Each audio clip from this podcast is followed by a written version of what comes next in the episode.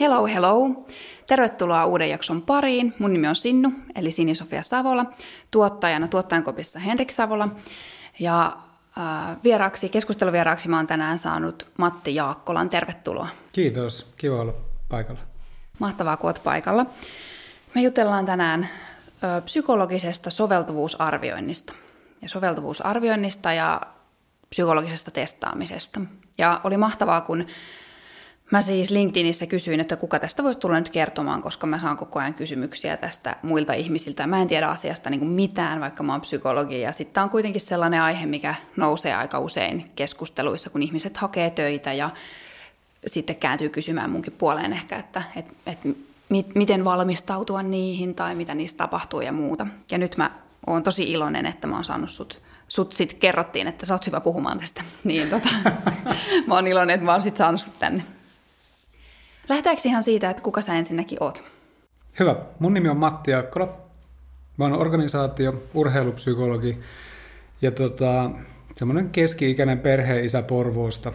Meillä on kaksi lasta ja tota, vaimo ja työurani mä oon oikeastaan niin kuin sillä tavalla tehnyt siellä henkilöarvioiden ja rekrytoinnin maailmassa, että, että mä ensin aloitin, no ensin luin itseni psykologiksi ensin luin urheilutieteitä ja psykologiaa, sitä kautta urheilupsykologiaa ja sitten organisaatiopsykologiaa. Sitten tulin tänne Suomeen hommiin ja menin Turun työvoimatoimistoon ammatinvalintapsykologiksi. Se oli kiva paikka saada sellainen ensikosketus testeihin ja testaamiseen ja ihmisiin ja miten heitä voisi ohjata niin kuin omalla urallaan eteenpäin.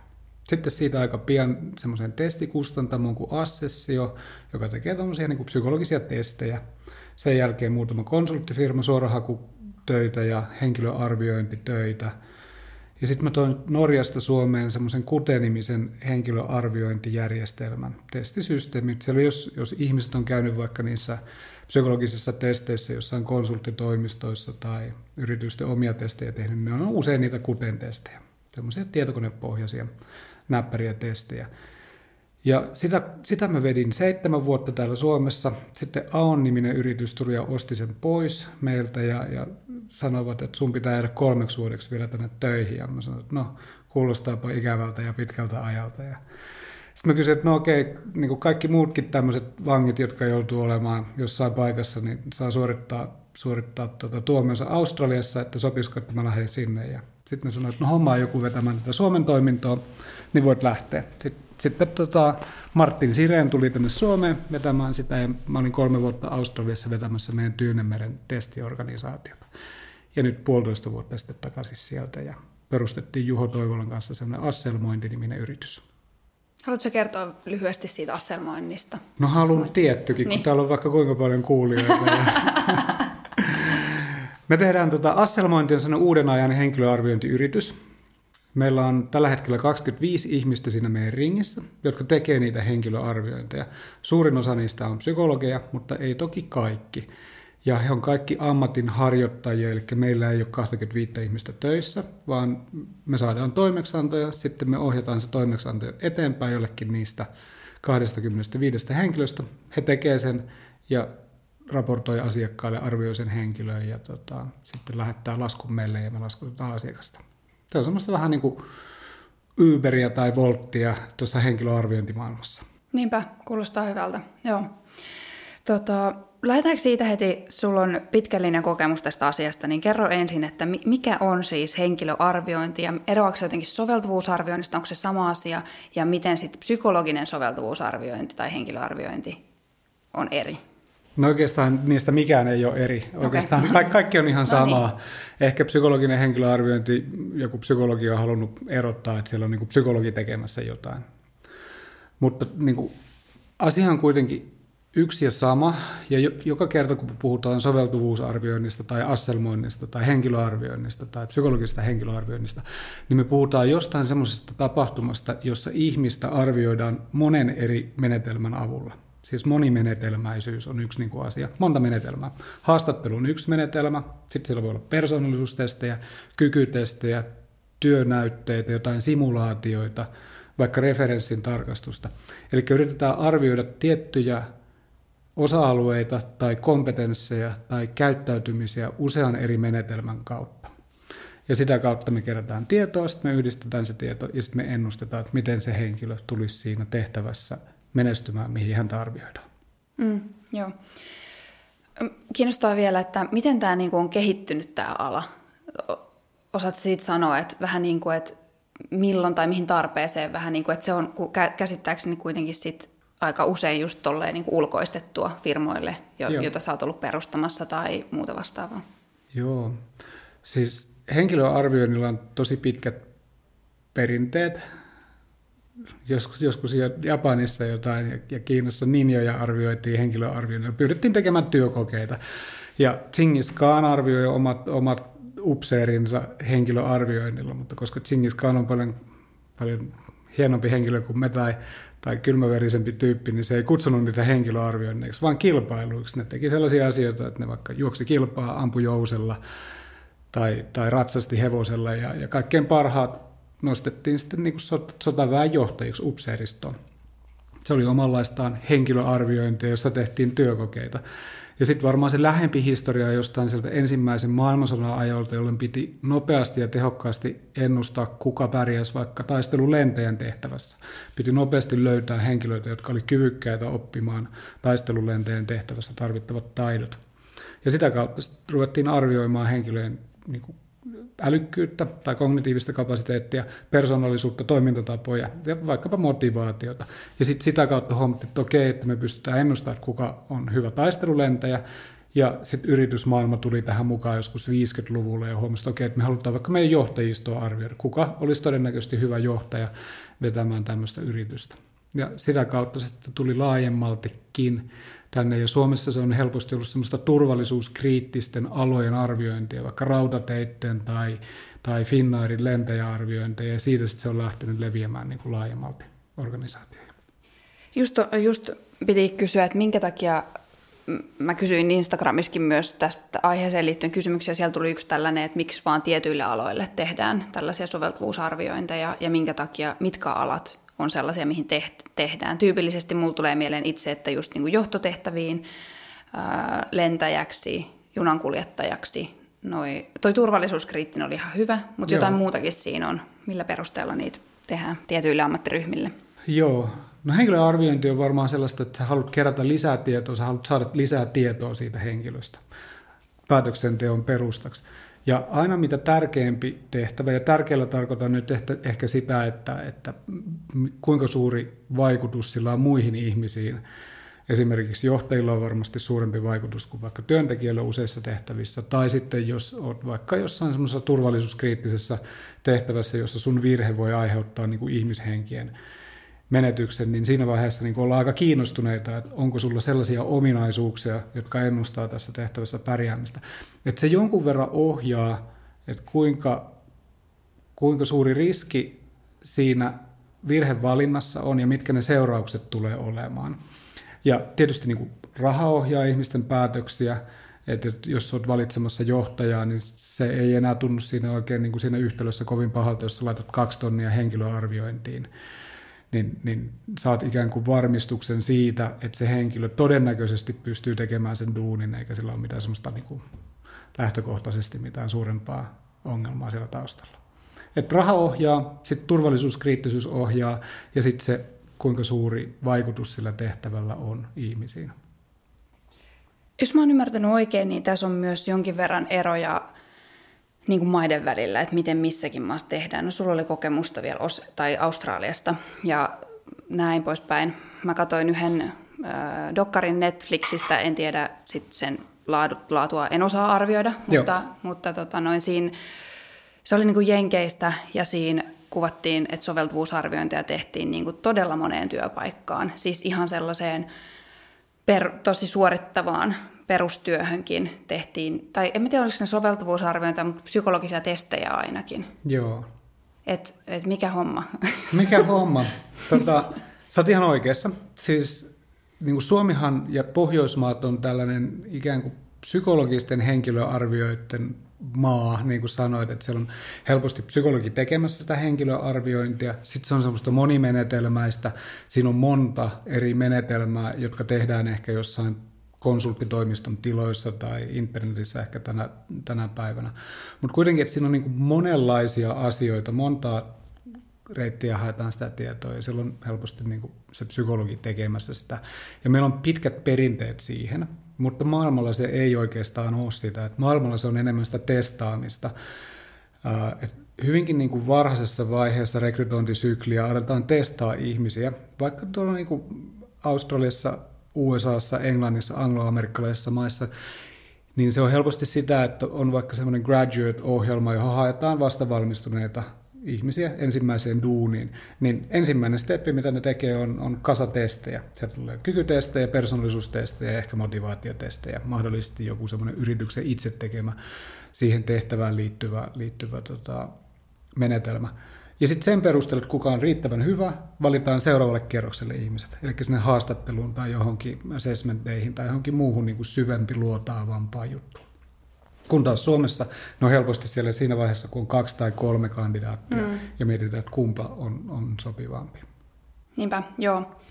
Jotenkin se vaikutti siinä vähän sille kyseenalaiselta tuollainen skriinaava, koska sinne, sinne sitten päätyy vähän sellaisia kysymyksiä, jotka liittyy mielenterveyteenkin jollain tavalla. Tai ainakin tämä oli ehkä se pointti, sen koko dokkarin pointti, että se on, on, on vähän niin kuin kyseenalaista se skriinaaminen, että sitten jos sulla onkin vaikkapa masennusta, mm. niin se mm. saattaa napata sieltä sen ja se voi olla niin kuin este sille, että sä et pääse eteenpäin jollain tavalla. Ei se nyt mitään masennuskyselyitä tietenkään ole, Joo. mutta niin kuin jotain sen tyyppisiä ajattelumalleja tai jotain vastaavaa. Joo, varmaan siellä voi olla sellaisia, sellaisiakin, niin kuin Amerikassa on aika tiukat laitet, mitä saat kysyä ja mitä voit kysyä, jotka menee myöskin tonne. Ja, ja sellaiset asiat, jotka ennustaa masennusta, niin myöskin voi ennustaa muun kaltaista semmoista dynaamisuuden puutetta, jota ehkä yritykset on etsimässä. Mm, sekin on varmasti totta. Joo, tuo on ihan hyvä pointti. No ensin mua kiinnostaa kauheasti nämä myös, että millaisia yhteistyötä sulla on ollut, koska Eli miten tällainen testi tote- tai soveltuvuusarvio toteutetaan yrityksen ja sit sen toteuttajan välillä? Eli mikä on sun mielestä sellainen hyvä, onko sulla jotain parhaita esimerkkejä siitä, että miten se on toteutettu hyvin, miten se työnjako menee, koska kyse on kuitenkin siitä, että yritys etsii työntekijää ja tietää tiettyjä asioita paljon paremmin ja sitten se ammattitaito sillä sove- soveltuvuusarviointia toteuttavalla yrityksellä on, on taas toisenlainen, että miten tämä yhteistyö toimii. Joo, Iso kysymys. Tota, sillä toimeksiantajayrityksellä on tietysti aina se vastuu. Se päättää, että kenet se haluaa palkata. Ja mun mielestä se on niin kuin hyvä lähtökohta ymmärtää, että, että, me annetaan suosituksia ja me niin kuin perustellaan, mitä varten meidän mielestä joku pitäisi rekrytoida ja jotain toista ehkä ei. Että, että, että ne on suosituksia, mutta asiakasyritys päättää sen asian. Ja no siis mikä on parasta yhteistyössä, niin, niin varmaan keneltä nyt kysyykin, mutta mun persoonaan ehkä hyvin sopii semmoinen tietynlainen niin kuin suoruus. Ja sitten mulle on tärkeä arvous, että, että asiakkaiden kanssa on niin kuin mukavaa ja kivaa ja lepposaa. Ja sitten sellainen, että, että, että annetaan vastuuta, että ymmärretään, että okei, että, että me tiedetään täällä, mitä me tehdään, ja asiakas taas tietää siellä omassa ruudussaan, mitä he tekevät. Että kerätään tiedot yhteen, ja sitten kummatkin tekee sen oman osansa, ja, ja minä lähden tekemään sitä arvioita, ja sitten mä arvioin sen henkilön ja tuun takaisin niiden tulosten kanssa sinne asiakkaalle. Ja tota, käydään ne asiat läpi, ja asiakas mahdollisimman selkeästi myöskin ilmaisee ja kertoo, että mitä he on hakemassa, mikä on heille tärkeää koska siinä voi tulla helposti klappia, että, että tulee väärinymmärrystä, että okei, että me haetaan tällaista ja tällaista tyyppiä, mutta oikeasti halutaankin sitten jotain ihan muuta. Mm. Tulee myös mieleen, että tuo hyvä sana tuo vastuuttaminen, koska välillä tuntuu siltä, että ajatellaan, että nämä soveltuvuusarvioinnit on vähän niin kuin joku, joku pää, äh, miten mä nyt sanoisin, että Mä en tiedä, pitääkö tämä paikkansa. Mulla on vaan tällainen tuntuma, että, että aina organisaatiot ei ehkä ole niin varautunut siihen, että ne osaa määrittää sen tarpeeksi hyvin ja osaa niin kuin, ö, ottaa kaiken irti siitä soveltuvuusarvioinnista. Mä en ole ihan varma, koska sitten joskus tuntuu siltä, että ihmisiä on vaan niin kuin lähetetty sinne, sinne niin kuin ilman mitään tarkempaa suunnitelmaa, että Jep. miten näitä hyödynnetään, näitä testejä.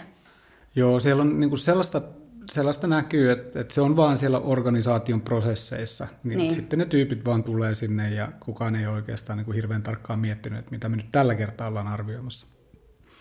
Mutta sitten mun mielestä siinä tulee vähän niin kuin meidän vastuu siinä kohdassa, että meidän pitää kaivaa, että mistä on nyt kyse ja mitkä on ne tärkeät ominaisuudet tässä tehtävässä. Ja mä mieluiten näkisin semmoisia aika, niin kuin mekanistinen on vähän hassu sana, mutta tässä kohtaa mun mielestä sopii ihan hyvin. Sellaisia niin kuin hyvin selkeäpiirteisiä asioita, mitä halutaan mitattavan. Onko se sitten vaikka niin kuin numerista päättelykykyä tai verbaalista päättelykykyä. Tässä tehtävässä tarvitaan tällaista numerista päättelykykyä, koska tässä ollaan numeroiden kanssa tekemissä. Ja sitten tässä tarvitaan niin kuin käyttäytymisen osalta vaikka tällaista, tällaista tarkkuutta ja nopeutta ja huolellisuutta ja, ja tiettyjä ominaisuuksia. Ja mitä tarkemmin pystyt määrittelemään, mitä olet etsimässä, sitä helpompaa se meidän duuni on. Ja me ollaan päätetty esimerkiksi siellä asselmoinnissa, että meillä on tietyt kompetenssit, me puhutaan kompetensseista, käyttäytymistavoista tai käyttäytymismalleista, joista sun pitää valita, että nämä on tässä tärkeitä, ja samalla valitset joitain asioita pois, että nämä ei ole tässä tehtävässä tärkeitä, jolloin se asiakas ikään kuin kirkastaa myöskin itselle, että mitä ollaan etsimässä, ja silloin meidän on paljon helpompi vastata siihen kysymykseen, että onko tämä tyyppi sen kaltainen, mitä me ollaan etsimässä, vai ei, kun me hyvin selkeästi tiedetään, että mistä on kyse. Niinpä. Onko jotain yhteistyötä, mistä sä oot kieltäytynyt? No nyt me kieltäydytään niin kuin jatkuvasti siellä Asselmoinnissa Juhon kanssa kaikenlaisesta yhteistyöstä, joka ei liity arviointiin. Meiltä pyydetään vaikka rekrytointikoulutusta tai rekrytointia tai suorahakua tai työhyvinvointiluentoja. Me sanotaan lähtökohtaisesti aina kaikille ei, jos ei se ole siellä niin kuin arviointimaailmassa. Sitten mä mietin, että onko, onko kieltäytynyt jostain arvioinnista. No ei tule suoraan semmoista niin kuin mieleen, että, että, että harvoin ne kyselyt on mitenkään epäeettisiä tai, tai kauhean kummallisia. Tai yleensä siellä on niin kuin joku asia taustalla, että tässä on tämmöinen tehtävä ja me haluttaisiin miettiä, että onko tämä tyyppi siihen hyvä tai me ollaan tätä nostamassa seuraavaan positioon, että olisiko hänellä siihen edellytyksiä. Mm. Niinpä. Tota, miten sitten, mm, millä tavalla, tuli kysymys, tämä oli myös Instagramista tämä kysymys, että millä tavalla johtajia, miten psykologi pystyy arvioimaan johtajan soveltuvuutta tietämättä työpaikan kulttuuria tai ihmisten, muiden ihmisten duuneja siellä tarkemmin, vai katsotaanko tällä soveltuvuusarvioinnilla sitä, että sinne ei menisi johtajaksi jotain ihan järkyttäviä tapauksia, tapauksia narsisteja YMS? Joo, ihan hauska kysymys. Toi on tosi vaikea. Siis yrityksen kulttuuriin on tosi vaikea päästä sisälle. Siihen mm-hmm. on monta syytä. Yritykset ei itsekään tajua, että mikä niiden kulttuuri on oikeasti. Ja sitten jos mä kysyn sulta, että mikä teidän yrityksen kulttuuri, niin se on eri vastaus kuin sun kaverin vastaus.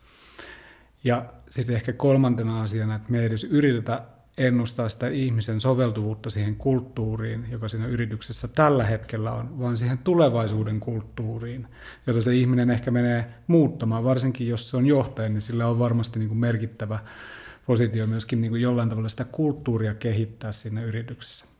Et se on, se on niin kuin hirveän hankala asia ja se on varmaan kaikkein vaikein asia siinä koko henkilöarvioinnissa. Ja useasti se jää kyllä sitten niin kuin asiakkaan selvitettäväksi, että, että onko tällä tyypillä niin kuin semmoista kulttuurisoveltuvuutta, että me voidaan vaan saada niitä kaikuja siitä kulttuurista, että, että minkä kaltainen se yrityksessä on.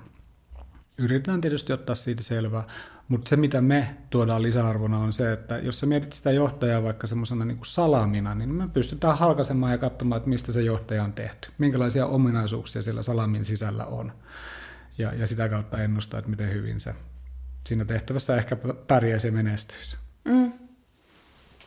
Hauska esimerkki, mutta just tuollainen niin poikkileikkaus ihmisestä tietyllä tavalla. Joo, psykologit ajattelee ihmisistä tämmöisinä makkaroina. Niin, näköjään. Joo. Mitäs sitten, kun puhutaan psykologisista testeistä, niin sitten varmasti puhutaan öö, persoonallisuustesteistä ja älykkyystesteistä tietyllä tavalla. Jep. Niin, niin äh, minkä tyyppisiä persoonallisuustestejä suomalaisissa henkilöarviointifirmoissa käytetään? Tällä hetkellä niin aika monet yritykset on siirtynyt semmoisiin niin digitaalisiin testeihin. Vielä 90-luvulla, 2000-luvun alussa oli semmoisia kynäpaperikyselylomakkeita. Joo. Mä en tiedä, onko niitä vielä. Sairaanhoitopiireissä. Sairaanhoitopiireissä. Joo, mutta se on eri juttu. se on totta. Ja ni- niillä on varmaan joku paikkansa jossain. Ehkä olemassa. Mutta kun mennään tuommoiseen henkilöarviointiin, jotka tehdään tuolla niin kuin yritysmaailmassa, niin kyllä ne on semmoisia digitaalisia, niin kuin verkkopohjaisia ja helposti myöskin semmoisia adaptoituvia testejä, että ne niin kuin ikään kuin keskustelee sun kanssa. Jos sä oot tätä mieltä, niin sä kysyt, okei, että tämä oli sulle tärkeä juttu. No entä sitten näistä kahdesta asiasta, kumpa on sulle tärkeämpi? Ja toi oli sulle tärkeä. No mikä sitten näistä?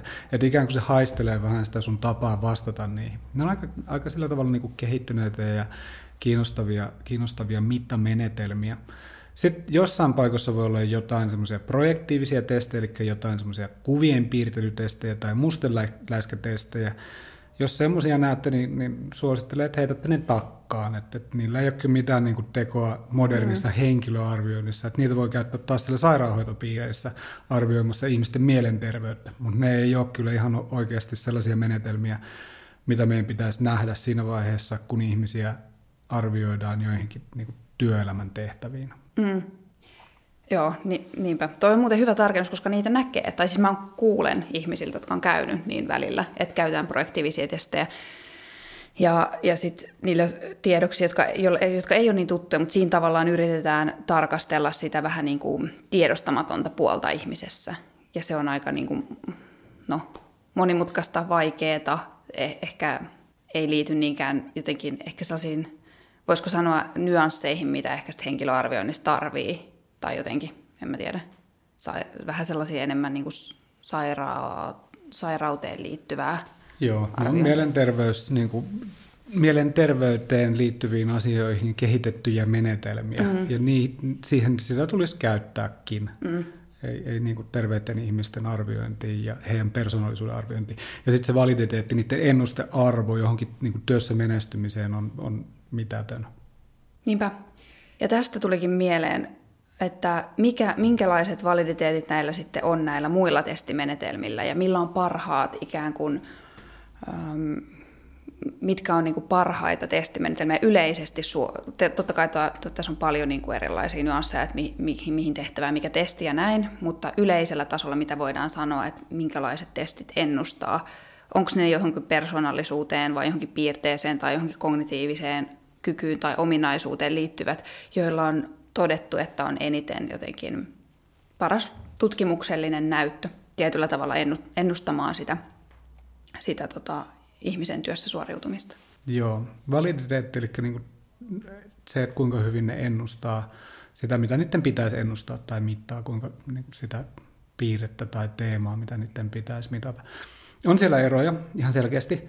Kaikkein paras mittari työssä menestymisen ennustamiseen on kykytestit tai älykkyystestit. Siis semmoista yleistä päättelykykyä mittaavat testit ennustaa kaikkein parhaiten työssä menestymistä. Ei välttämättä sitä varten, että se olisi aivan kaikkein tärkein ominaisuus töissä, mutta ehkä sitä varten, että kyvykkyyttä on aika helppo mitata. Sen mittaaminen ei ole kovin monimutkaista. Hmm. Ja useimmiten niin kuin paljon on hyvä ja vähän ei ole niin hyvä. Että, että, että niin kuin, siinä on niin semmoinen selkeä tapa, miten sitä on helppo käyttää. Persoonallisuus on sitten hirveän niin kuin monisyinen, että joissain tehtävissä vaikka tarkkuus ja huolellisuus on hyviä piirteitä, ja joissain tehtävissä semmoinen ylimalkaisuus ja huolettomuus on hyviä piirteitä. Niin sitä, sitä kautta on paljon hankalampaa niin persoonallisuustestien kautta ennustaa työssä menestymistä, tai se ennustearvo on, on pienempi. Sitten työsimulaatiot on hyviä pyydät ihmistä tekemään sitä duunia, mihin häntä mietitään. Ne on, ne on niin hyviä, mutta ne on myöskin vaikeita toteuttaa, että sulla pitää olla paljon tietoa siitä tehtävästä, sitten sun pitää jotenkin pystyä arvioimaan niitä menetelmiä ja, ja tota, niitä tuloksia, mitä sieltä tulee. Mutta jos haluat niin kuin hyvän setin, niin ota kykytestit ja persoonallisuustestit ja määrittele taustalle ne piirteet tai kompetenssit, mitä haluat siinä tehtävässä olevan. Sillä mm. pääsee tosi pitkälle. Niinpä. Ja varmaan sitten henkilöarvioijat auttaa siinä määrittelyssä, koska Jep. voisi tuntua, että se on aika vaikeaa sille yhtäkkiä sanoa, että mitkä persoonallisuuspiirteet tässä on tärkeitä kenelle tahansa. Joo, kyllä sinne semmoista keskustelua käydään, että mitä varten tämä, tai onko tämä ihan oikeasti niin kuin sellainen asia, mikä on tärkeä, vai onko tämä vain sulle tärkeää, ja siinä tehtävässä se niin. ei olisikaan tärkeää, koska eihän, mm, siinä tulee aika monta semmoista virhelähdettä, mutta joo, ilman muuta pitää auttaa niin kuin asiakastakin ymmärtää, että mitkä oikeasti siinä tehtävässä on todennäköisesti tärkeitä piirteitä. Niin. Tämä, on vähän niin kuin mä en tiedä, onko tämä vähän laatikon ulkopuolelta tämä kysymys, mutta tulipahan tuosta mieleen, että miten sitten kun äh, Tuleeko sellaisia tilanteita paljon, että joutuu vähän niin kuin konfrontoimaan asiakasta, että tämä ei, ei, ei ehkä ole sellainen piirre, mitä tähän tehtävään tarvii. Totta kai se on vähän vaikeaa, kun he tuntee sen tehtävän luultavasti paremmin, mutta tota, tarkoitan siis sillä, että kun mulla on sellainen jotenkin tuntuma, että ihmiset on myös aika herkästi halukkaita nimenomaan ottamaan vaikkapa samanlaisia ihmisiä kuin mm. itse. Eli itse sinne työpaikalle, sanotaanko, että jos on itse ekstrovertti, niin herkemmin jotenkin tuntuu mukavalta se, että muutkin ovat, vaikka se olisi tiimin kannalta hyödyllistä, että siellä olisi tällaista persoonallisuuden diversiteettiä tai miksei kognition diversiteettiä. Jep. Joo, tota, ei välttämättä ihan hirveän paljon niin konfrontoimaan sitä, niitä asiakkaan valintoja, mutta ehkä kyllä jonkun verran joutuu selventämään, että okei, tämä tarkoittaa tätä ja tämä tarkoittaa tätä. Että jos joku on vaikka ekstrovertti, niin, niin, niin se ei välttämättä ole pelkästään hyvä asia. Tai introverttius myöskin voi tarkoittaa niin kuin paljon hyviä ja niin semmoisia positiivisia asioita tässä tehtävässä niin kuin, ei hirveän paljon, mutta se on kuitenkin tärkeää, että selittää, että mitä ne asiat tarkoittaa. Ja sitten jos sieltä näkee ihan selvästi, että nyt niin kuin, tämä voi olla sellainen asia, jossa niin kuin kannattaisi käydä tätä keskustelua, niin silloin kyllä pitää nostaa lippu pystyyn ja sanoa, että pysähdytään vähän, aikaa tähän ja kerro, että mitä varten tämä on tärkeä. Ja sitten mietitään, että onko se oikeasti niin kuin tärkeä asia tässä tehtävässä. Joo, nimenomaan. Koska just nyt kun tuosta ekstroversiosta ja introversiosta puhuttiin, niin se tulee mieleen, että olisi jotenkin, kun, kun soveltuvuusarviointia tehdään usein johtajille, niin se voisi olla aika tyypillinenkin sellainen, että okei, no pitääkö tähän olla ekstrovertti hmm. ihminen? Tai niin kuin, ehkä meillä on kulttuurissa vähän ajatus myös, että me niin kuin katsotaan ylöspäin ekstroversiota, eli ulospäin suuntautuneisuutta, vaikka voisi olla, että introvertilla on paljon paremmat sosiaaliset taidot esimerkiksi. Yep. Ja, ja sen takia hän on ja paljon niin kuin sosiaalisesti sensitiivisempi ja sen takia parempi johtaja. Tai että jotenkin ihmisillä varmaan jotenkin on myös sellaisia mielikuvia, mitä joutuu just ole ehkä selventämään pikemminkin ja kyselemään. Niin on, ja sitten ekstrovertit on helposti niin kuin esillä. Niin kuin, tässä tulee semmoinen tylsä ar- arkielämän asia mieleen, että, että, että se on vaan siellä mielen päällä se tyyppi, joka on niin kuin useasti äänessä. Niin paljon helpompi. Se vaan on näkyvämpi. Ei se ole välttämättä yhtään sopivampi. Todennäköisesti vähemmän sopiva kuin se analyyttisempi, hiljaisempi tyyppi, joka miettii asioita tarkemmin eikä niin kuin ensimmäisenä huuda sitä omaa ajatustaan esille. Joka, niin kuin sanoit, voisi olla hyvinkin paljon parempi siinä johtajan tehtävässä. Mm, mm, just näin. Sitten mua kiinnostaa vielä toi, toi niin kuin NS-älykkyyspuoli sen verran, että miten sitten kun öö, se on niin kuin sille, silloin hyvä ennustearvo ja näin. Mutta sitten mä oon miettinyt sitä, että miten, kun sit se ei toisaalta ole kovin tarkka mm. ennustamaan sit, tai tavallaan niin kuin mittarina, si, siis se on helppo tehdä, sit saa tarkat luvut ja näin, mutta sitten mä mietin, että kuinka tärkeää se on ikään kuin, että onko sulla älykkyysosamäärä 100 vai 105 tai 105 vai 115, 115 vai 125, 125. Ta- tavallaan tätä näin, että miten merkityksellistä se niin kuin yleisesti elämässä on tai työ, työtehtävissä. Joo, se ei yleisesti ole hirveän merkityksellistä, että onko se niin kuin 100 vai 108 tai 92 vai 106. Että se, niin kuin se on vähän yhdentekevää, kunhan se on niin kuin riittävällä tasolla. Että siinä on niin kuin sen leikkauspiste, että jos se on liian alhainen, ja se varmaan vaihtelee tehtävittäin, niin sitten alkaa tulla ongelmia siihen tehtävään liittyvien taitojen oppimisessa ja niiden asioiden käsittelemisessä. Että se on niin kuin sellainen, että, että mahdollisimman paljon ei välttämättä kaikissa tilanteissa ole niin kuin pelkästään hyvä asia. Mm. Et, et ehkä sit voi olla, että jos olet oikein älykäs ja kyvykäs ja nokkela, niin, niin sit muiden voi olla vaikea niin kuin seurata sun ajatuksen juoksua ja, ja ei välttämättä, niin kuin, että et ole ihan samalla tasolla juttelemassa niiden asioiden kanssa. Ja sekään ei ole tietysti välttämättä hyvä asia. Joo, hyvä pointti, että siinä painottuu paljon muutkin asiat, vaikka, toi on yksi niin kuin tärkeä tai selkeä. Joo, ja vielä niin kuin selkeydytään sitä, että, että niin kuin riittävä älykkyys on ihan riittävä, ja sitten sen jälkeen tulee ne piirteet, toimintatavat, taidot, niin kuin potkaisee paljon enemmän siihen asiaan kiinni, ja ne on paljon merkityksellisempiä siinä, että menestyykö se tyyppi siinä työssään vai ei. Mm. Toi on hyvä toi niin kuin riittävä. Ja sitten mä mietin sitä myös, että kun välillä näkee ihmisiä, jotka jännittää tosi paljon soveltuvuustestejä, mm. vaikka itse katsoo niin ulkopuolella näitä ihmisiä ja mulla on vähän sellainen ajatus, niin kuin, että ei, ei mitään hätää, tai silleen, niin kuin, että onhan se vähän pelottavaakin, että psykologi tekee ne ja näin. Mutta niin onko sitten myös, myös tota noin, onko tämä persoonallisuuden osalta, koska sit yleensä ihmiset jännittää noita älykkyystestejä, mutta sitten mä taas on silleen, niin kuin, että mitä väliä sillä, miten älykäs niin kuin on, että sä oot menestynyt elämässä jo sille ihan kivasti ja niin kuin näin, versus sitten, että mun, mun mielestä paljon pelottavampaa se persoonallisuustestaaminen. Että sehän niin kuin vasta on, että jos, se, jos sieltä tulee, niin kuin, että on jotenkin todella niin kuin hankala tyyppi. Mutta, mutta onko persoonallisuudessakin silleen niin kuin joku riittävyyttä, mitä mitataan? Jotain riittäviä tasoja tietyillä piirteillä vai miten se menee sitten? Joo. No siinä palataan sitten taas siihen, että, että mitkä siinä tehtävässä on niitä tärkeitä ominaisuuksia. Vaikka jos olet työterveyspsykologina jossain yksityisellä lääkäriasemalla, niin, niin sillä tarvitaan erilaisia toimintatapoja kuin vaikka jossain palkanlaskijana jossain niin kuin tilitoimistossa. Et se on taas se, että mihin sinua arvioidaan, niin sit erilaiset ihmiset on sopivampia erilaisiin tehtäviin. Se oli ehkä sen niin kuin ammattivalintapsykologin tehtävässä kaikkein kiinnostavinta, että siellä oli niin kuin erilaisia ihmisiä, ja sitten piti ruveta miettiä, että okei, tässä on tämän kaltainen tyyppi, että minkä kaltaiseen tehtävään hän voisi soveltua ja minkälaisia asioita niin kuin siinä yleensä työmarkkinassa on.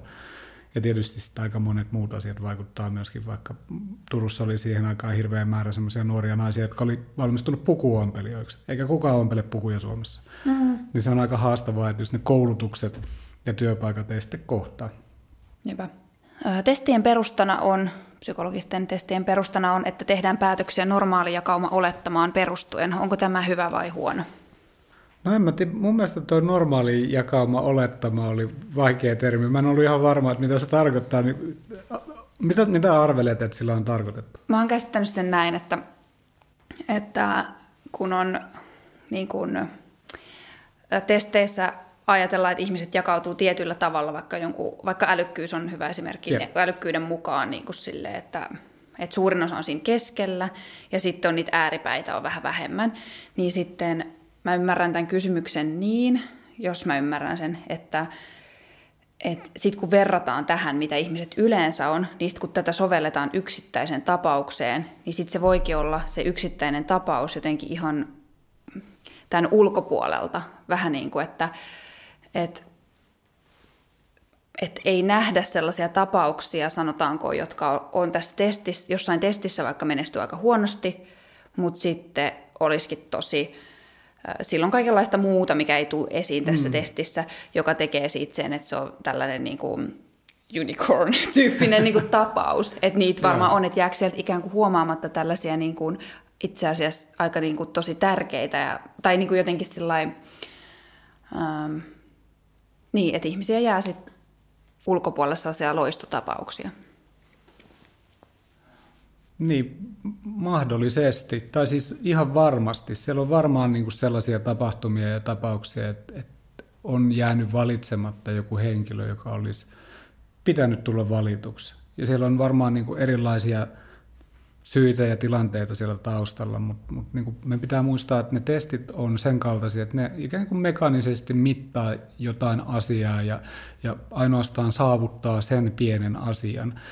Et, et, et, niin kuin, mä en menisi niin kuin, välttämättä sinne testejä syyttämään. Testit on ihan hyviä, mutta sitten se, se ihminen, joka katsoo niitä testejä, niin mun mielestä on paljon suurempi virhelähde. Meillä on kaikenlaisia niin kuin, tunteita ja ajatuksia ja, ja käsityksiä tästä maailmasta, jotka ei välttämättä ole sitä, mitä se testi niin kuin, mittaa, mutta me nähdään joku ominaisuus olevan jotain muuta kuin mitä sen tulisi olla tai mitä se tulisi ymmärtää.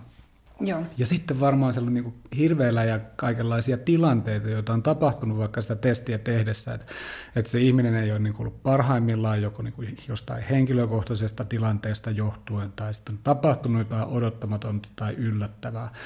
Et jos, jos joku nyt on, niin kuuntelee tätä ja on käynyt henkilöarvioinnissa ja vaikka kissa hypännyt tietokoneelle, kun on tehnyt kykytesti, niin kannattaa kyllä nostaa käsi pystyyn. Mulla oli tämmöinen tilanne, että, että kissa hyppäsi siihen ja sitten se meni se tietokone kiinni, että siitä tuli varmaan niin kuin huonot pisteet, että voisinko tehdä se vaikka uudestaan.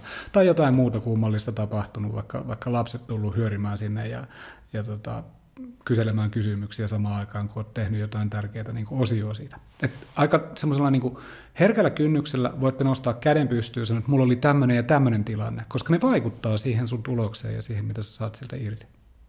Toi on hyvä pointti. Joo, niinpä. Öö, mitäs sit, mitä sä ajattelet, että työn, mitä työn, mitkä on parhaat hyödyt, mitä sun mielestä työnantajat voi saada irti näistä testeistä? Miten se kiteyttäisi ne? Ja toisaalta ehkä sit myös sen yksilön näkökulmasta, joka tekee, haluaisi ajatella, että hän ei vaan ole osa prosessia, vaan myös niin kuin saa irti siitä jotain. Niin mitkä on parhaat hyödyt sitten soveltuvuusarviointiin osallistuvalle ihmiselle? Joo. Siis soveltuvuusarviointeja ja henkilöarviointeja niin kuin pitkään myyty sillä tavalla niin kuin pelottelemalla asiakasta, että nyt jos et testaa tätä tyyppiä, niin niin saat tämmöisen huonon työntekijän ja hirveän päänsäry, että miten sitä niin ohjataan ja miten saat sen tuot, tuot, tuottavaksi ja näin päin pois. Ja siellä on tietysti semmoinen elementti, että me halutaan välttää vääriä valintoja, mutta oikeastaan yksi syy, mitä varten Juho Toivolan kanssa perustettiin asselmointi, oli se, että me haluttiin myöskin nostaa niitä ihmisten vahvuuksia paljon vahvemmin esiin. Mitä muuta hyvää ja kaunista se tyyppi tuo mukanaan sinne työpaikalle, kuin vaan se, että hän täyttää ne tehtävän vaatimukset. Että mitä, mitä muuta hyödyllistä se ihminen tuo mukanaan, mitä muuta hän pystyy tekemään, mitä hän ehkä haluaisi tehdä siellä yrityksessä, mitkä on sen ihmisen vahvuudet ja supervoimat, sellaiset asiat, joita me ei olla huomattu. Me halutaan alleviivata niitä. Ja mun vastaus tuohon sun kysymykseen, että mitä se työnantaja saa, niin se työnantaja saa siitä niin kuin paljon laajemman näkemyksen ja käsityksen siitä henkilöstä, kun sitä on monelta puolelta niin kuin käyty, käyty vähän koettelemassa ja hakemassa niitä vahvuuksia ja ja kyvykkyyksiä. Että et saat enemmän tietoa, että mitä se ihminen mukanaan tuo sinne työpaikalle, kun ilman henkilöarviointia saista.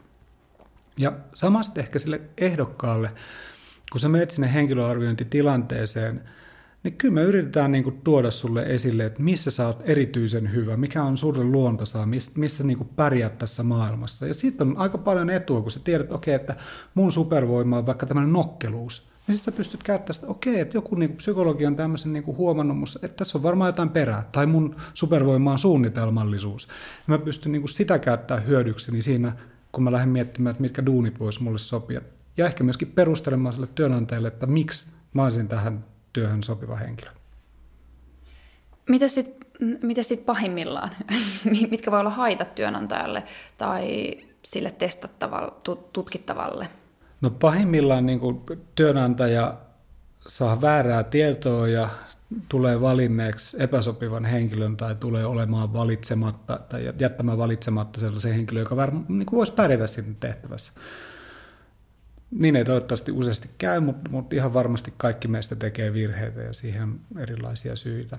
Ja sitten ehkä sen ehdokkaan näkökulmasta niin kuin haitallisempia asioita. No ensinnäkin niin kuin sellainen tuhrittu aika, ärsyttää, kun on laittanut johonkin sellaiseen prosessiin niin kuin omaa aikaansa, josta ei koe saavansa mitään irti. Se on tietysti tympeätä.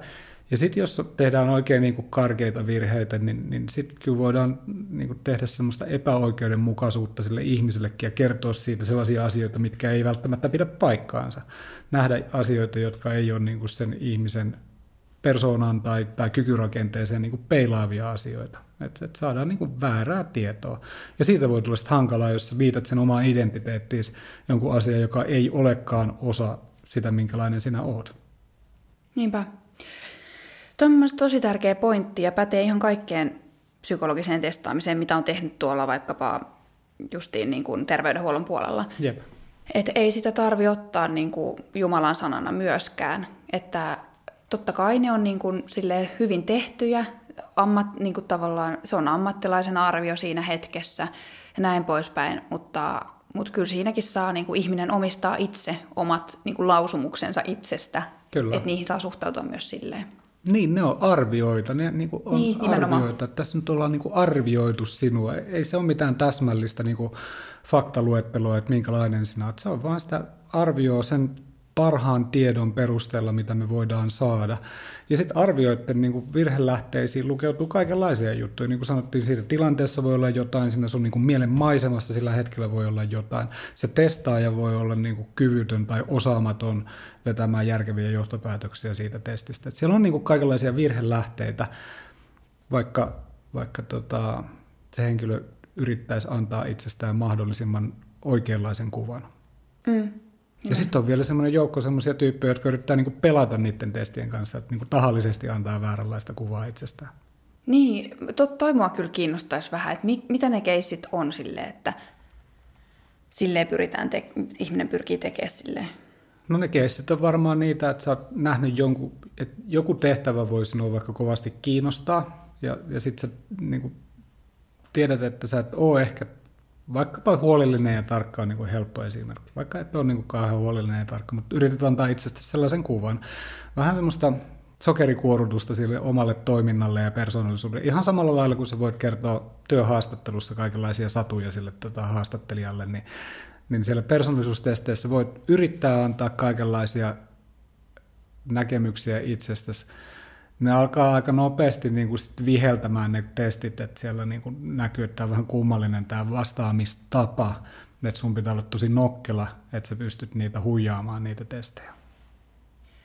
Tätä itse asiassa Sami Miettinen, podcast-kaverini, kun juteltiin podissa, niin kysyi multa myös, että, että kuinka hyviä ne on nappaamaan sen, että niitä pyrkii manipuloimaan tai antaa itsestään vaikkapa, vaikkapa miten mä nyt sanoisin, nöyremmän kuvan, mitä on, tai jotain muuta vastaavaa. Mä en oikein osaa sanoa sille, mutta ilmeisesti niitä sieltä Joo. on. Nykyaikaiset testit, ne niin tietokonepohjaiset testit aika hyvin pystyy valvomaan sitä, että minkälainen se vastaamis kaava on. Että jos se on kovin epäjohdonmukainen, niin sitten se alkaa niin kuin nostele lippu, että tämä näyttää niin kuin erikoiselta. Se ei pysty suoraan sanomaan, että tässä kohtaa sinä valehtelet, ja tämä ei pidä paikkaansa, mutta sitten se tulee sellainen, niin kuin, että, tätä on nyt hankala tulkita, että näihin asioihin kannattaa ehkä vielä niin por, por, porautua vaikka sinne haastattelussa tarkemmin. Niinpä, joo. Minkälaisiin Tämä ehkä liittyy, mitä puhuttiin aikaisemmin siitä, että miten, miten organisaatiot tai yritykset on valmistautunut siihen soveltuvuusarvioinnin tekemiseen tai sen valmisteluun tai sen ostamiseen. Mutta mitä sä luulet, että minkälaisiin, koska mulla tulee siitä mieleen välillä, että, että se, ne soveltuvuusarvioinnit hankitaan vähän niin kuin sellaisen turha, turvallisuuden tunteen vahvistamiseksi, mikä ei välttämättä ole antoisin tapa mm. niin kuin, suhtautua soveltuvuusarviointeihin, että haetaan itselle varmuutta siitä tai mm, tiimille tai näin, että tämä ihminen, ihminen on hyvä. Mutta, mutta sitten sit siitä ei välttämättä saada irti sitä, mitä siitä voisi saada, ja päinvastoin yritetään vahvistaa sitä omaa turvallisuuden tunnetta, ja sen pahimmassa tapauksessa, ei tietenkään automaattisesti, mutta sen, niin kuin, sen johdosta ei keskitytä sit johonkin muuhun tärkeään asiaan, esimerkiksi siihen, että et, et, et niin kuin suunniteltaisiin hyvin se prosessi, hakuprosessi määriteltäisiin sitä omaa kulttuuria, tuota se haastatteluissa esiin. Öm, vielä pahemmassa tapauksessa. Mun mielestä ehkä sille, että ei kehitetä sitä sisäistä kulttuuria, vaan ajatellaan, että voidaan vain yksilöitä valita tänne, jotka ovat jotenkin tosi hyviä persoonaltaan tai älykkäitä, että et voidaan valita ja, ja se tuntuu jotenkin hyvältä ja turvalliselta, niin sitten huomio voi mennä pois siitä, että kehitettäisiin vaikka sitä yrityksen kulttuuria, että se olisi sellainen, että yleisesti ihmisillä on aika, aika niin kuin ihmiset pääsee niin kuin oikeuksiinsa siinä. Saatko kiinni tästä mun kelasta, niin tunnistat sä tätä, että turvallisuuden tunteen hakemista työnantajan puolelta? Joo, tunnistan. Siis niin kuin aikaisemminkin sanoin jo, niin on semmoinen tietty, tietty ryhmä, jotka myy ja ostaa henkilöarviointeja ikään kuin semmoisena vakuutuksena. Mm. Niin kuin poistetaan sitä, sitä niin kuin, poistetaan sitä huolta, että valittaisiin väärin. Ja se on mun mielestä ihan hyvä, ja niin, niin tulee toimiakin. Että, että tietyllä tavalla pystytään karsimaan sellaisia henkilöitä siitä prosessista, jotka ei todennäköisesti menestyisi siinä työssä. Eli pystytään sanoa, että okei, teillä oli vähän tähän dubioita tähän tyyppiin liittyen, no on, näyttää tältäkin puolelta, että okei, että siinä on nämä just asiat, mitä teitä mietitytti. Et eipä suositella, että valitsette sitä tyyppiä. Et se on yksi puoli sitä, ikään, ikään kuin, niin kuin semmoinen toinen mielipide, second opinion tyyppinen ajatusmaailma, että okei, että mulle jää tämmöiset asiat niin kuin pyörimään mieleen, että mitä te tuumitte. Ja se on ihan ok ja ihan fine, mutta sitten mun mielestä paljon enemmän saadaan kyllä irti siitä jos me halutaan samalla hetkellä keskittyä siihen, mitä positiivista niin kuin sen ihmisen mukana tulee. Että kyllähän tämä positiivinen psykologia on kaiken kaikkiaan niin kuin muuttunut viimeisen 20 vuoden aikana sitä tapaa, millä me ajatellaan. Että se ei ole enää sitä, että psykologit miettii, että mitkä on niin kuin sellaisia asioita, mitä ihmiset ei pysty tekemään tai, tai miten tämä sairaus tai tämä mielenterveyden ongelma niin kuin määrittää sua, vaan mitä mahdollisuuksia sulla on, mitkä on niitä asioita, jotka auttaa sun hyvinvointia, auttaa sun menestymistä siellä työympäristössä, auttaa sua pärjäämään siinä sun omassa duunissa. Ja niitä, jos me pystytään tuomaan ja alleviivaamaan, niin silloin meillä on yleensä aika tyytyväinen asiakas ja ehdokas. Tuo on aika, aika hyvä paradigman muutos ikään kuin tos, myös tuossa, että, että katsotaan niitä vahvuuksia, et, eikä niitä niin kuin, hankaluuksia sieltä vaan niin kuin, nappailla pois. Joo, se on niin. tärkeää. Mun, mun mielestä niin kuin ihmiselle pitää antaa mahdollisuus, ja yhtä lailla kun me tunnistetaan niitä riskejä, niin meidän pitää tunnistaa myöskin niitä mahdollisuuksia. Se helposti unohtuu. Me ollaan niin kuin hirveän riskihakuisessa tilanteessa, kun me ollaan valitsemassa ihmistä työpaikkaa. Että sä huomaat helposti, kun sä juttelet sen esimiehen kanssa, rekrytoivan esimiehen kanssa, sanoo, että mä jäin nyt mietityttämään, että, että, että, että onko tämä tämmöinen tai tämmöinen tyyppi. Sitten sä kerrot, että no siinä on tällainen ja tällainen juttu, niin sillä hitsaa kiinni, sillä kuuluu niin kuin, ja sitten se ei enää pysty kuulemaan mitään muuta, mm. kun se jää miettimään sitä asiaa, että okei, okay, että ai tämä on semmoinen vähän huolimaton tyyppi, että mahtaako tämä ikinä ilmestyä sinne mun maanantai-palaveriin ja onko ne hommat niin kuin koskaan tehty. Sitten lähtee sellainen niin kuin hirveä kela pyörimään ja unohdetaan kaikki se muu, että okei, että se olisi mahtava niiden asiakkaiden kanssa ja se ottaa kanssatyöntekijät huomioon, se on mahtava tiimipelaaja ja kaikkea muuta. Ja mietitään vain sitä yhtä pientä asiaa ja siitä me halutaan pois. Me halutaan niin kuin päästä siitä irti, että me ei alleviivata niitä kaikkia mahdollisia heikkouksia, vaan sanotaan, että okay, täällä voi olla tämmöinen riski, mutta sen lisäksi on tällaisia, tällaisia, tällaisia juttuja. Niinpä.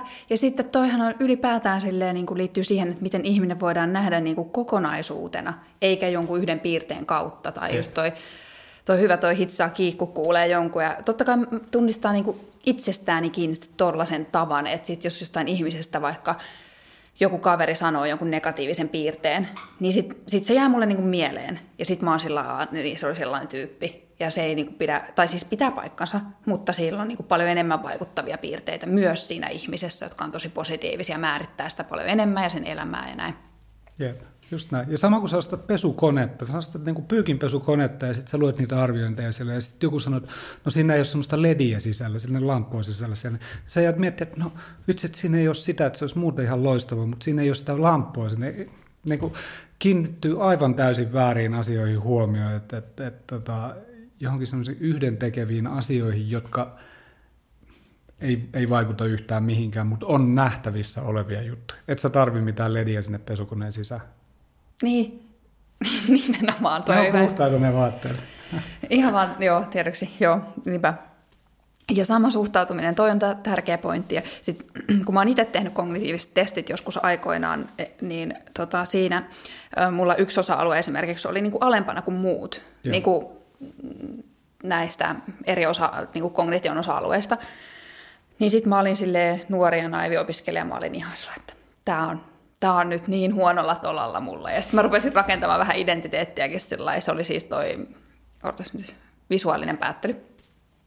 Tämä on niin, että mä en oo, siis mä oon tiennyt tämän aina, että mä en ole visuaalinen ihminen. Ja mä oon aina tiennyt, mä en hahmota tiloja, mä en näe, mitä mun ympärillä tapa. Rupesin niinku rakentamaan tätä tarinaa. Kyllä. Ja, ja se on aivan karmeeta, koska siinä niinku rakentaa minäkuvaa sen, sen ympärille. Ja sitten sit se oma identiteetti rupeaa rajoittamaan itteensä. Jep. Ja silleen, niin kuin, että sit mä en myöskään, jos joku sanoo mulle, että hei, et piirräpä tuohon jotain, mä olisin, että en mä piirrä. Sitten en mä piirrä, tai, tai et tee nämä niin kuin, jotkut grafiikat, en mä tee. Sitten mä en ikinä oppi, vaikka mä voisin tulla siinä aika hyväksi. Hmm, kyllä. Tehtiinkö psykologikouluun testit?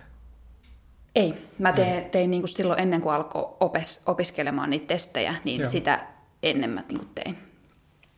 Uh, itse asiassa yksi mua niin vanhempi opiskelija teki mulle, mutta siellä sisäisesti silloin, että niitä ei tosiaan tehdä psykologikoulu mun mielestä vieläkään kai. Tai mä tiedä, tehdäänkö jossain. En mä tiedä. Joo. Mutta Ehkä. mun mielestä voisi tehdä. Niin. Mun mielestä, jos, jos meidän ammattikunta osaa jotain, niin tota, mun mielestä toi on yksi semmoinen niin avainkompetenssi, niin kuin ihmisten testaaminen, missä psykologien pitäisi olla hyviä, niin mun mielestä on jotenkin vähän ristiriitaista, että psykologi kouluutetaan ihmisiä testaamatta mm. heitä. Mm. Ja sitten ehkä yhtä mielenkiintoista tai mun mielestä vielä mielenkiintoisempaa on myös se, että että kaikki ei edes käy niitä testejä niin kuin itse läpi henkilökohtaisesti, että, että sulle ei ole tehty.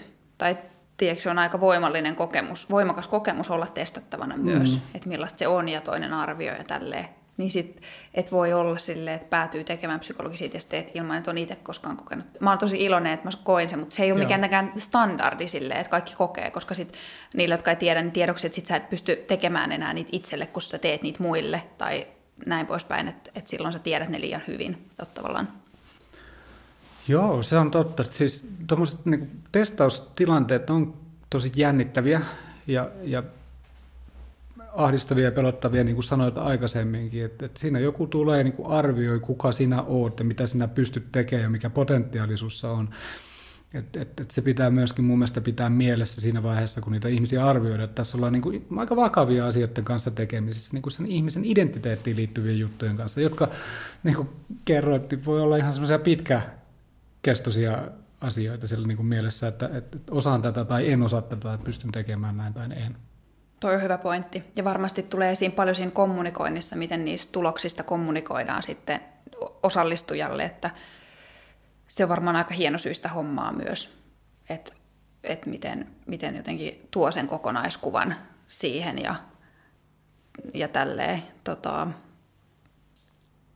niin, en tiedä jotenkin. Vaikka, vaikka toisaalta sitten toi just hitsaa kiinni, mä muistan silloin Aki, se on mun siis ystävä, joka teki silloin nämä mulle, niin mä muistan, kun se selitti tästä visuaalisesti silleen vaan niin kuin, näytti sitä grafiikkaa, näytti, se oli sille ihan niin kuin muutamia pisteitä alle niiden muiden. Silleen, että tämä oli niin kuin vähän niin kuin tässä, mutta ihan niin kuin samaa tasoa kuin nämä kaikki muut. Mutta mä olin heti sellainen, ei ole. Mm. Silleen, niin kuin, että ei ole. Niin sit, mutta se yritti kommunikoida sitä tosi sensitiivisesti. Mutta mä en tiedä, mistä se johtuu, että jotenkin äh, niin kuin mieli jää jumiin sellaisiin heikkouksiin ja jotenkin siihen. Että toi on tosi, vitsi, toi on hieno toi ajatus siitä, että niinku se painopiste myös muuttuu siihen, että niitä vahvuuksia katsotaan, koska sitten sit mä uskon, että paremmin voi tuoda niitä heikkouksia myös esiin sillä omassa arvossaan. Jep, ja sulla on tietysti niinku se itsemääräämisoikeus niihin sun tuloksiin, että, että, että se ei ole ihan ok, että sulle tullaan sanomaan, että sä oot tämmöinen, tämmöinen, tämmöinen ja tämmöinen ja tämmöinen, hmm. vaan ennemminkin, että okei, että tältä näyttää tältä, että mitä sä itse ajattelet, että, että, että, että niin tämä voisi tarkoittaa tätä, että kuulostaako tutulta tai kuulostaako vieraalta tai onko sulla mitään tämmöisiä niin itse huomannut sitä, että oot ihan surkea piirtämään mm-hmm. tyyppisesti. Nimenomaan, juu. Tota, miten sitten, miten psykologisiin testeihin kannattaa valmistautua? Tämä on nyt se... Tämä on sitä, mitä kaikki on oottanut. Joo, tämä on se, mitä kaikki on oottanut. Okay. Miten niihin voi valmistautua? Miten niihin voi valmistautua, että pärjää mahdollisimman hyvin? Just. Tota, mun mielestä niihin kannattaa valmistautua niihin, niin kuin mihin tahansa tärkeäseen asiaan, että, että tota, pitää huolta, että on nukkunut hyvin ja on, on syönyt hyvin ja on semmoisella hyvällä niin kuin virkeällä mielellä siellä paikan päällä. Mieluummin vähän ajoissa kuin vähän myöhässä. Että, että varmistaa, että sulla on niin kuin hyvät lähtökohdat siihen tilanteeseen. Ei kannata tehdä mitään kauhean kummallista. Mutta se, mitä kannattaa ehkä edellisenä päivänä tehdä tai edellisenä iltana tehdä, on käydä kurkkaamassa vähän, että minkälaisia vaikka ne kykytestit on. Siellä on niin aika monen kustantajan sivuilla, vaikka SHL tai AONin tai Kubiksin sivulta löytyy sellaisia niin testitestejä, joilla sä voit ikään kuin ymmärtää, että minkä kaltainen se ympäristö on, missä teet niitä testejä. Miltä ne näyttää, miltä ne tuntuu. Käy klikkailemassa, että tajuat sen niin kuin hyvissä ajoin, että, että mistä on kysymys, minkälaisia testejä tuut huomenna tapa kohtaamaan tai, tai silloin, kun sulla se henkilöarviointi on. Et se on niin kuin mun mielestä tärkeää, että ihan samalla lailla kuin jos olet urheilija, niin ihan hyvä käydä siellä niin kuin kentällä katsomassa vähän niin kuin edellisenä päivänä tai ennen peliä, että miltä se, niin kuin, miltä se alusta vaikuttaa ja, ja miltä, miltä siellä niin kuin näyttää katsomat ja kaikki muut. Että se on tuttu paikka sulle, se on tuttu ja sinne on helpompi tulla. No se on ensimmäinen. Pidä itsestäsi huolta, että, että olet valmis niihin testeihin ja sitten tota, mieti vähän, että minkälaisia testejä tulet kohtaamaan. Ja sitten siellä, niin kuin, siellä itse tilanteessa, niin, niin ei kannata yrittää nyt niitä, niin kuin, pelata niitä testejä. Kannattaa antaa semmoinen aika lähellä sitä, mitä itse kuvittelet, minkä kaltainen itse olet, niissä persoonallisuustesteissä. Persoonallisuustestit huomaat siitä, että ne ei ole aika rajoitettuja ja siellä kysytään, että miten toimisit tällaisessa tilanteessa tai näin päin pois. Sitten kykytesteissä nyt kannattaa kun tarkasti kykytesteissä, jos haluat menestyä hyvin, niin kannattaa mieluummin olla nopea kuin tarkka. Okei, okay, kannattaa mieluummin olla nopea kuin tarkka. Et jos sieltä tulee tehtävä, jota et tiedä, niin kannattaa arvata jotain. Yleensä saat arvaamisesta ehkä miinuspisteitä, mutta et koskaan yhtä paljon kuin saat oikeasta vastauksesta pluspisteitä. En suosittele ketään näpyttelemään niitä niin kuin läpi, mutta jos tulee vaikea tehtävä, niin älä jää jumiin siihen, vaan me eteenpäin. Valitse se, mikä on sun mielestä kaikkein oikein, ja sitten jatka eteenpäin. Nopeus ennen tarkkuutta, koska saat pisteitä, mitä pidemmälle pääset ja mitä enemmän vastaat oikein niihin tehtäviin. Ja yleensä ne tehtävät on alussa helpompia ja sitten ne vaikeutuu loppuun päin mentäessä.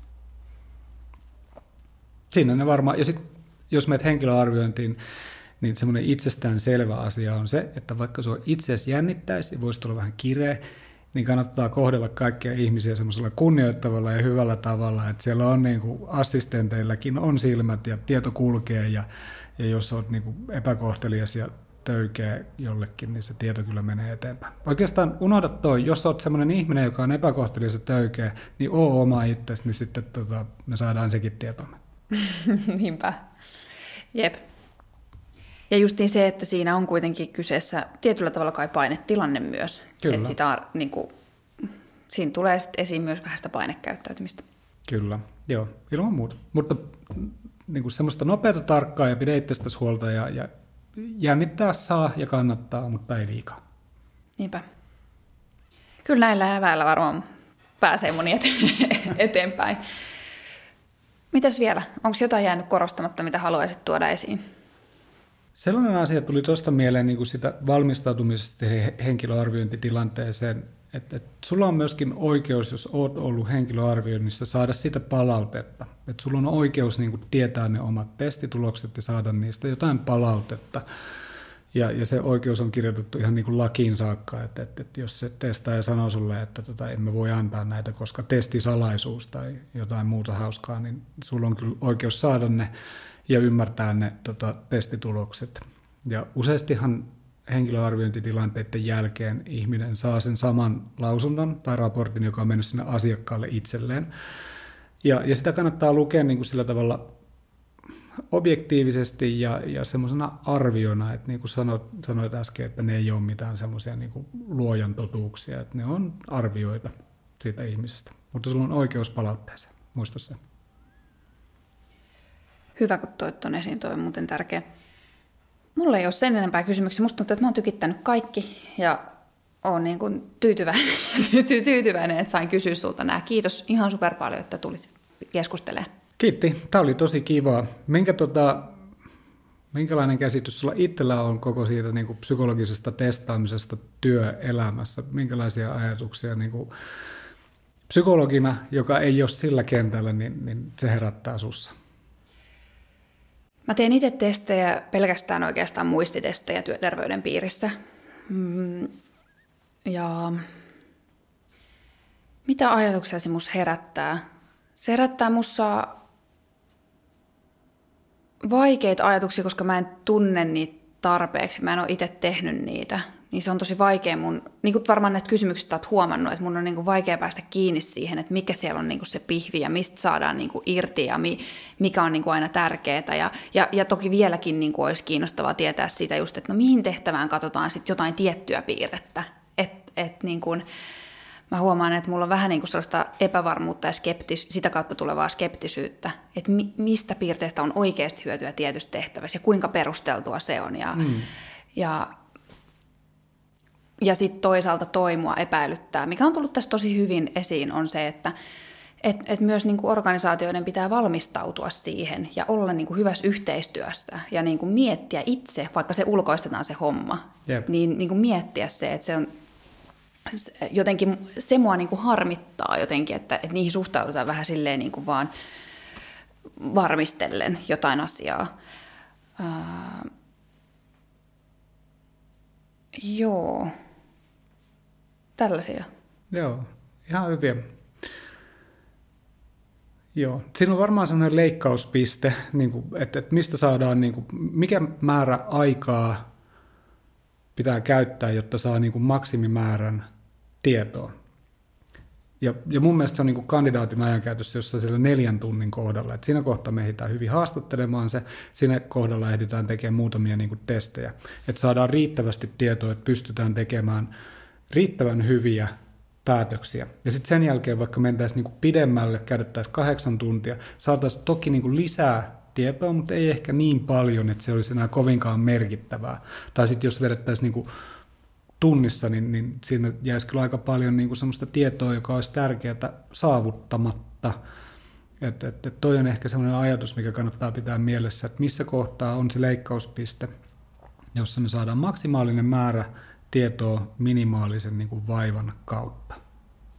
Mm. Ja sitten käyttää sitä tietoa siinä päätöksenteossa, koska se on kuitenkin lisätietoa ja sellaista tietoa, mitä mitä organisaation muuta kautta niin kuin vaikea saada. Jotain kyvykkyyden arviointia, ei, ei, ei ole mitään edellytyksiä niin kuin katsoa ehdokasta silmiä ja miettiä, että kuinka visuaalisesti kyvykäs se on. Mm.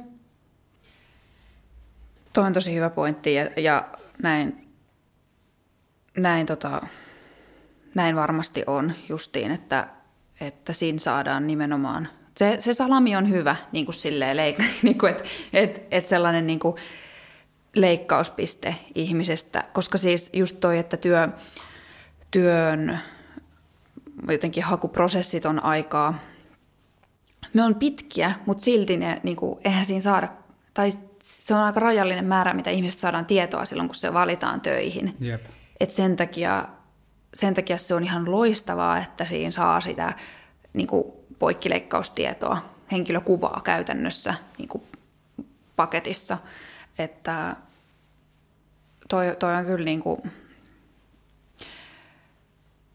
sinänsä niin kuin äärimmäisen teho, tehokasta myös, tai tehokkaan olo, kuuloista, että sitä saadaan. Niin, se on tehokkaampaa kuin se, että sä kulkisit vaikka kolme viikkoa sen ihmisen niin. vieressä, joka olisi se pitkittäisleikkaus siitä niin kuin samasta salamista. Et, et, et sitä, sitä kauttahan sä niin kuin saisit ihan oikeasti tietoa, että pystyykö se henkilö tekemään sitä duunia vai ei. Mm. Kiitos super paljon. Ol, oliko sun kysymykset mulle Ei, tässä? Siinä oli, siinä oli kaikki, mitä mulla oli mielessä. Kiva. Toivottavasti myös kuuntelijat tota, tykkäsitte tästä jaksosta ja itse asiassa jos tämä aihe kiinnostaa, niin Matin ja Juho Toivolan podcasti, onko sen nimi, mikä se nimi oli? Sen nimi on H. Asselmoilanen. Ja tota, nyt kun kysyit siihen, että miten valmistautua niihin henkilöarviointeihin, niin mun mielestä meillä on kokonainen niin kuin 20 minuutin episodi tuosta teemasta, jossa me sekoillaan Juhon kanssa ja yritetään antaa, antaa vinkkejä. Ihan loistava. Menkää kuuntelemaan se. Jeps, ja kaikki muutkin. Ja kaikki muutkin, totta kai. Kiva. Laittakaa kommenttia YouTubeen tai viestiä mulle Instagramissa, mitä tykkäsitte tästä jaksosta, mitä ajatuksia tämä herätti. Ja muussa tapauksessa nähdään ensi viikolla. Kuullaan ja nähdään. Moido!